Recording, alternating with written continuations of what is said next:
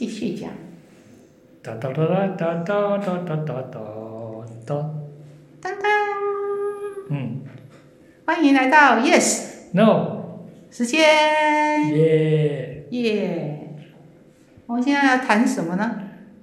要谈谈记忆好了吧？谈记忆。嗯，记忆有什么好谈的啊？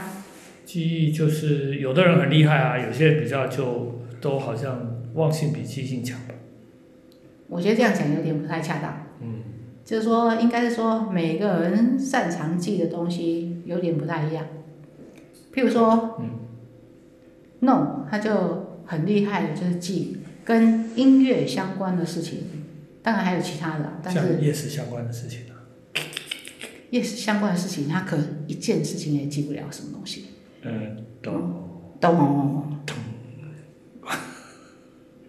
好，然后什么，说我音乐的事情记得很清楚，真的吗？你有什么证据可以这样说的？我没有什么证据，就是我的体验而已。就我每天看到，就是他只要路上听到什么音乐，听到什么歌，他就说哦，这是某某人作曲的，哪一个乐团拉的什么，然后哪一个歌者算了，还在哪一年出了专辑。嗯，啊，听了那么多年呢，没有一个进入我脑袋里面。有时候他在路上听了一首歌，说哎，这个很熟，你知道那是谁唱的吗？我脑袋一片空白，不知道。不过像夜视器那个很多事情也很厉害啊，就比方说，啊学生的那个名字啊，我记得还有一年就是我们刚好在东华里面走来走去，然后就有一个毕业生，毕业好像反正有一阵子吧回来，然后夜市一看他就把他名字叫出来，那学生当场就傻眼，这有这回事吗？你讲的是哪一个学生呢？哦，很多学生都是这样。我说了好像是是是不是经济系还是那时候在那个哦，如果是经济系的话，他根本就是还没毕业的人。哦，那可能是我把那件事情记错了吧？没错，就应该说准确的说的话，他是大一的时候修我的微积分的经济系的学生。那在他大四那一年，我跟曹老师带着狗在遛狗，经过那个树心树心斋的时候，树心斋吗？之类的吧？就学校的学员宿舍那边有一个，现在有一个名字叫拱月桥。哦，那边的时候就有一个学生女的坐在那个拱月桥的那个可以坐的一个位置上面，然后我们走过去的时候呢，我就马上说某某某，你是不是叫李清文？他名字事实上是李清文。对呀、我就是啊。夜市居然记得我。他应该不是说一醉啊，我就是他说，哈哈，老师你怎么还记得？他是这样的惊讶，哦，这样子。他才不会一口就承认说，对呀、我就是。他一开始在装傻，就是说好像，哎、老师应该认错了吧？我说，哎、你就是李清文啊，你还在那边装不认识，那你怎么还记得我啊，老师？啊。然后我就说，我还记得你的期中考微积分十七分呢。哦，不过我们讲的是这个是代名哦，所以这个要是有人名字跟这很像的，不要对号 对号入座哦。好。哇，现在应该没有经济系的校友们在哎，我听，们那个 podcast 可能到时候变成那有什么关系？李清文，如果你听到的话，欢迎回来找老师吃饭。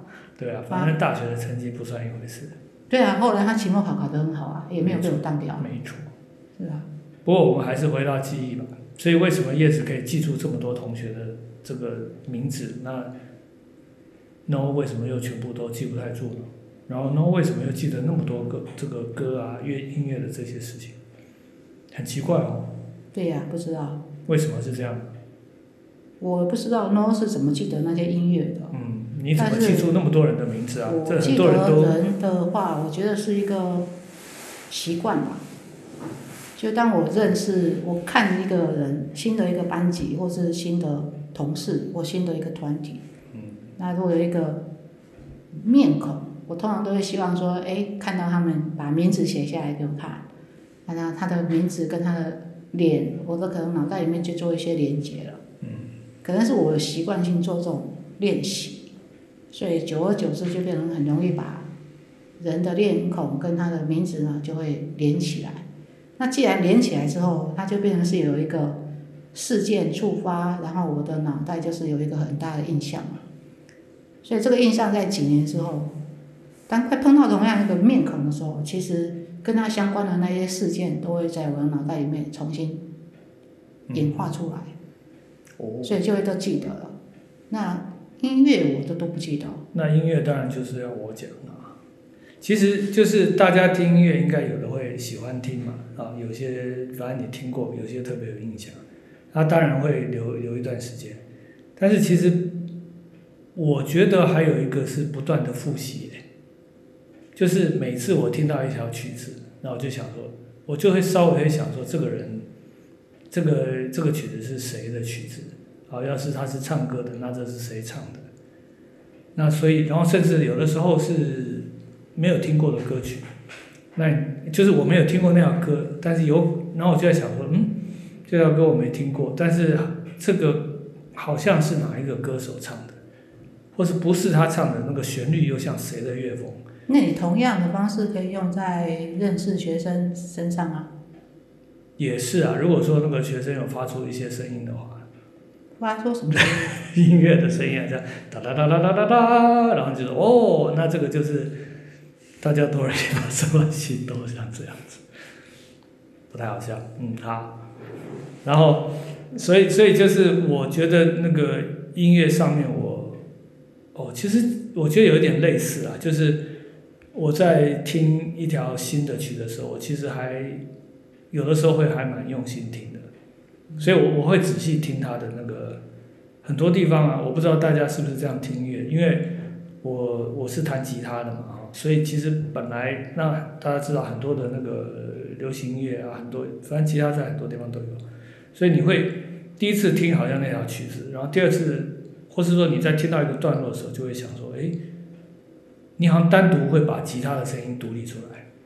这其实我也有类似的经验，哦，就是我虽然说那些什么专辑啊、歌名啊。歌手的名字我不是很清楚，嗯但是我不是有在练合唱团嘛，所以我在练合唱团的时候，我其实是不会看谱的，但是我会听，然后会去听它的旋律，然后我通常很容易就把歌词就背起来了。哦，为什么呢？歌词好像有的时候对很多人来讲，歌词不见得很容易记住。我记得我几年前刚加入合唱团的时候，我就跟他们说我不会看谱。然后他们就会帮我嘛，就教我，就笑我说：“哎，怎么大学教授不会看谱这样子嘛？”但是后来我就练了几堂课之后呢，我就发现说，我就必须要找我自己的方法来学合唱嘛。所以呢，我就开始做所谓的结构分析。结构分析听起来太神奇了吧？就是我想要找一个比较简单的方法，让我可以在不用不会看谱的情况之下呢，很快的学会唱一个。合唱谱，那因为我被排的是在二部，因为我进去说，哎，他们说，哎，你的声音大概是高还是低啊？我就说我是高不成低不就，嗯，他们就说啊，那高不成低不就，那就是就唱二部啊，就是中音部的嘛。那后来我才发现说，其实唱合唱的中音部的其实是比较困难的，就是他常常要游走在主旋律一部跟低音三部的那个中间。所以它有一点要支撑整个曲子的一个功能，所以其实还蛮难唱的。但是我后来就用了一个所谓的结构分析。这个是音乐界的专有名词吗？没有，这是我专门用来对付解决合唱问题的一个想法。哦，嗯，那具体来说，你还没有讲结构分析是什么？就是我就是想要偷懒啊，啊，所以我就会把那个谱呢，整个谱都写满简谱嘛。那写满简谱以后，我就可以看出哪一段的二部的谱跟一部的谱是一样的，哪一段的二部的谱是跟三部的谱是一样的。那我就他们在练那个部分的时候，我就可以听，我等于是有重复练习的那个机会。那因为我这样子就变成是一二三部全部都要都要看，嗯，所以我就变成把词也看了很多次，所以我后来都变成是那个合唱团里面几乎。可能算是最快会把整个旋律或是词全部都背起来的一个不会看谱的合唱团团员。那鼓励一下。那有人会不会怀疑说你是偷偷把什么应用什么高等数学在音乐上面？有啊，我就跟他们讲说呢，其实你就是看嘛，你看这两个谱上面一部的跟下面的是一样的，你就给它画一个 isomorphic 的符号。爱什么？然后呢，这边跟这边呢，如果相似的话，按照那个音的上行下行的一个的话，我们的二部自然我就会唱那边音，通常就不会接错。哦，我不知道这个是不是一个合理要求，就是你可不可以也稍微举例或唱给我们听一下？唱什么歌？你觉得哪一条你觉得比较在行？现在干唱。干唱啊，或是或是，如果说大家有觉得这方面的需要的话，可以到时候留个言，我们下次再做一期，把结构分析真的好好的分析一下。所以我是觉得说，记忆这个事情啊，是每个人其实都在某一个特殊的点，他可以是很擅长的。嗯，有可能啊。所以就是没有说谁的记性比较好，啊，谁的记性又比较不好。只是他把记这个功能发挥到最大的程度，他发挥到的地方可能会选择不一样。哦，不过讲到这边，我忽然就天外飞来一个东西了，就是其实真的记忆好到极点，也不见得是很好的事情。啊，就是有一个叫做呃波赫斯哈，有一个小说家，他写了一个蛮有名的这个，他是这个算是什么奇幻小说之类的啊。所以他写的有一位有一个人，因为一些这个算是事故哈，他然后他就变成说，他对所有东西全部都记得一清二楚，完全所有的细节都知道，没有遗留，没有遗忘任何一个东西。好，比如说我们普通看到，就像夜史都看到一位同学，他可能记得他的脸啊，记得他的名字，但是这个人可以记住他在这一分钟头发的样子。风吹过来，他的前面的这些头发的怎么形状啊，脸的表情啊，然后下一秒钟的所有的细节，他就是全部都什么东西都记得，然后一直可以验证吗？可以验证说他记得所有的事情，这件事情怎么验证？这件事情是完全可以相信的，因为这是这位波赫斯小说家所写出来的一个人物，所以并没有呃，不是实际存在的。呃，不是不是不是，他他也许他是从某一些这种人的身上取出一些哦，我以为有实际存在的这种哦，没有这种疾病呢。呃，他后来我我应该有一些人是被以这个小说的角色后来就被命名。啊，他叫应该叫中文那时候叫傅傅涅斯还是什么，所以以他的名字来命名这种疾病，就是他会记得一大堆的。细节，而且一直不忘掉。你就想想说，这样的细节，这那个你现在记个不要久，就一年，所有你看过的东西、听过的这个声音啊，然后闻过的味道。那多好啊！那我们在读书时代的话，大家都想要说，我有过目不忘啊，然后考试的时候就可以把课本看到的东西一字不漏的抄上去，不就好了吗？对，所以为什么会是困难？所以这个副业是他好像他原来本来是一个应该是一个就是比较劳动阶级的人，但是他因为他这个忽然产生，他因为一些意外产生的这个能力，结果他就忽然哦拉丁文啊什么这些东西都会了，但是他。到这个小说的后面，就是他变成是很不愉快，然后最后他等于是有一点忧忧郁或是痛，就是很不精神上面很不舒服，啊，很不能忍受这样状况，所以就郁郁而终这样子。好，其实就是大家想想看，如果是他知道所有的细节，其实他是没有重点的，他没有办法区分。比如说我们要看到为什么他知道所有细节就会没有重点？他可以自己整理重点啊。他没有时间整理重点，因为他的所有东西都是单一的存在。有一点，我这个这个，我觉得哈，就有一点，我自己的体会是这样。比如说，你有时候我们大家看一个字啊，不管是中文或英文字，你会看它哦，这个字母是如何嘛？或是我们有时候远远看一看一个字，它是什么意思？但是如果你今天看的是那个字的它的每一个。呃，这个喷墨印在上面或在荧幕的样子，每一个点你都看得清清楚楚，然后完全可以区分这一秒跟下一秒的差异。那你可能没有办法抓住他的意思了。所以我觉得这个，所以就是某个程度就是遗忘是了解的必要的一个一个一个机制。我们要好像知道一点东西的时候，好像就要有一些东西是要丢掉的，或他要就是没有那么很因为这个是小说弄出来的一个人物，嗯所以才会这样吧。真正的人，如果他记忆这么好，过目不忘，所有细节都有，但是他可以有自己做筛选，自己去把一些他知道有一些事情看到那么多细节，在这个节骨眼是没用的，对，所以他可以选择不去用这个资讯啊，他去把他过目不忘这个事情用在他去考精算师的考试啊，或者用在他去考建筑师啊、律师的这些可能对他生活或找工作有帮助的一些技能上，或是技谱啊之类的。为什么会变成好像就是一种困扰，而不是一个优势呢？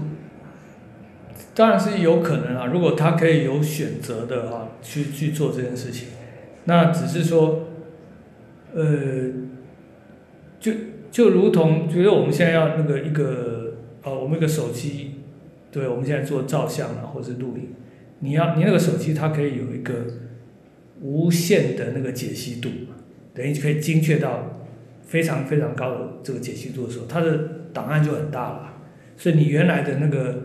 你原这个头脑也好，或它的什么记忆体可以承受的空间可能就没那么大，所以它它最后就是一团混乱，一堆细节。我是这样理解的，当然这个大家有兴趣可以去看看那本小说，还蛮有趣的。啊，对啊，一般大家都会很怕失智嘛，特别是年纪大的人失智，所以就是说会忘东西，大家会觉得会比较会造成生活上的不便。像我大学时候就看过一本小说，哦，叫做《百年的孤寂》。哇，那本小说写的困扰跟那我刚刚讲的那个困扰刚好是完全相反的。哦，他那《百年孤寂》那本书描述的确切细节我也不太记得，太久了。虽然我才十八岁，但是就是他描述给我印象很深刻的，就是某一个那个村庄吧，嗯那里面的人呢，就是不知道可能是感染了某一种疾病吧，嗯，所以他们的记忆记性都会慢慢消失，慢慢消失。嗯那有些人会比较早发现说，哎，他好像慢慢消失，所以在他们还有点感觉说我的记忆好像慢慢在变坏的时候，所以他们就说互相提醒，所以就会写一些提醒自己的一些便利贴啊，贴在墙上啊，贴在哪里。不过那个书那时候应该还没有什么便利贴，反正他就写提醒他自己的一大堆便条纸。那后来呢，那本书给我的比较大的震撼呢，就是最后就是大家看着一大堆便条纸，在家里的厕所啊、书桌呀、电桌上啊、灯上啊、公园的椅子上啊、公园的树上啊、公园的桌子上，甚至那个院子的某一块石头上也有放便条纸，而且写了一些字，嗯，但是他们通通都不知道那是什么意思，就是没有人记得他们做这件事情是要干嘛。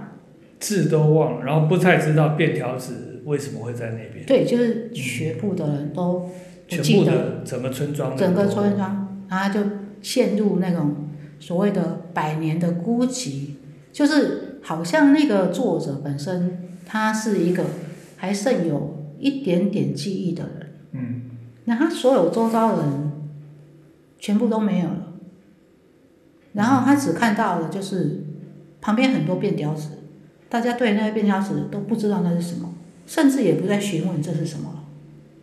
连那件事都忘掉了。连就是没有办法，感觉就是他一个人在一个一堆在村庄里面，然后在一堆便条纸里面，我只记得这个有点是被我夸张的剧情了。嗯不过就是如果那个地方的人全部全部的事都忘光，就是便利贴也不能提醒你什么，就没有，对吧？嗯，所以记忆是蛮有趣的，或是它其实也是很多小说它就在就在谈这件事，因为它好像并不是一个实际的存在，但是跟我们的每天的生活啦，然后我们怎么样去面对这个世界是很有关联的。对呀、嗯，所以刚刚弄的天外飞来一笔，讲那个什么什么什福么内斯，乌内斯记得所有事，然后我就被天外飞来一笔带到了另外一笔叫做百年的孤寂。啊，其实我看到的就是，这就是一个事情的两个极端，嗯，就是一个讲记忆这个事情，如果完全记得所有细节，或者你什么都不记得了，其实都可能会出现还蛮大的问题。对，对，所以就是选择自己想要记住的东西，不过好像它是自动的遗忘。不我好，我们头脑就是会选择让我们比较想记住的东西记住，对然后不想记住的东西就会忘掉。对啊，这所以我们才会一直有足够的记忆体啊，嗯，也许吧。那你要唱歌给大家听吗？现在吗，你唱啊，有一条好像就是什么猫还是狗什么的。太棒之歌，啊，太棒之歌，来。哦，哦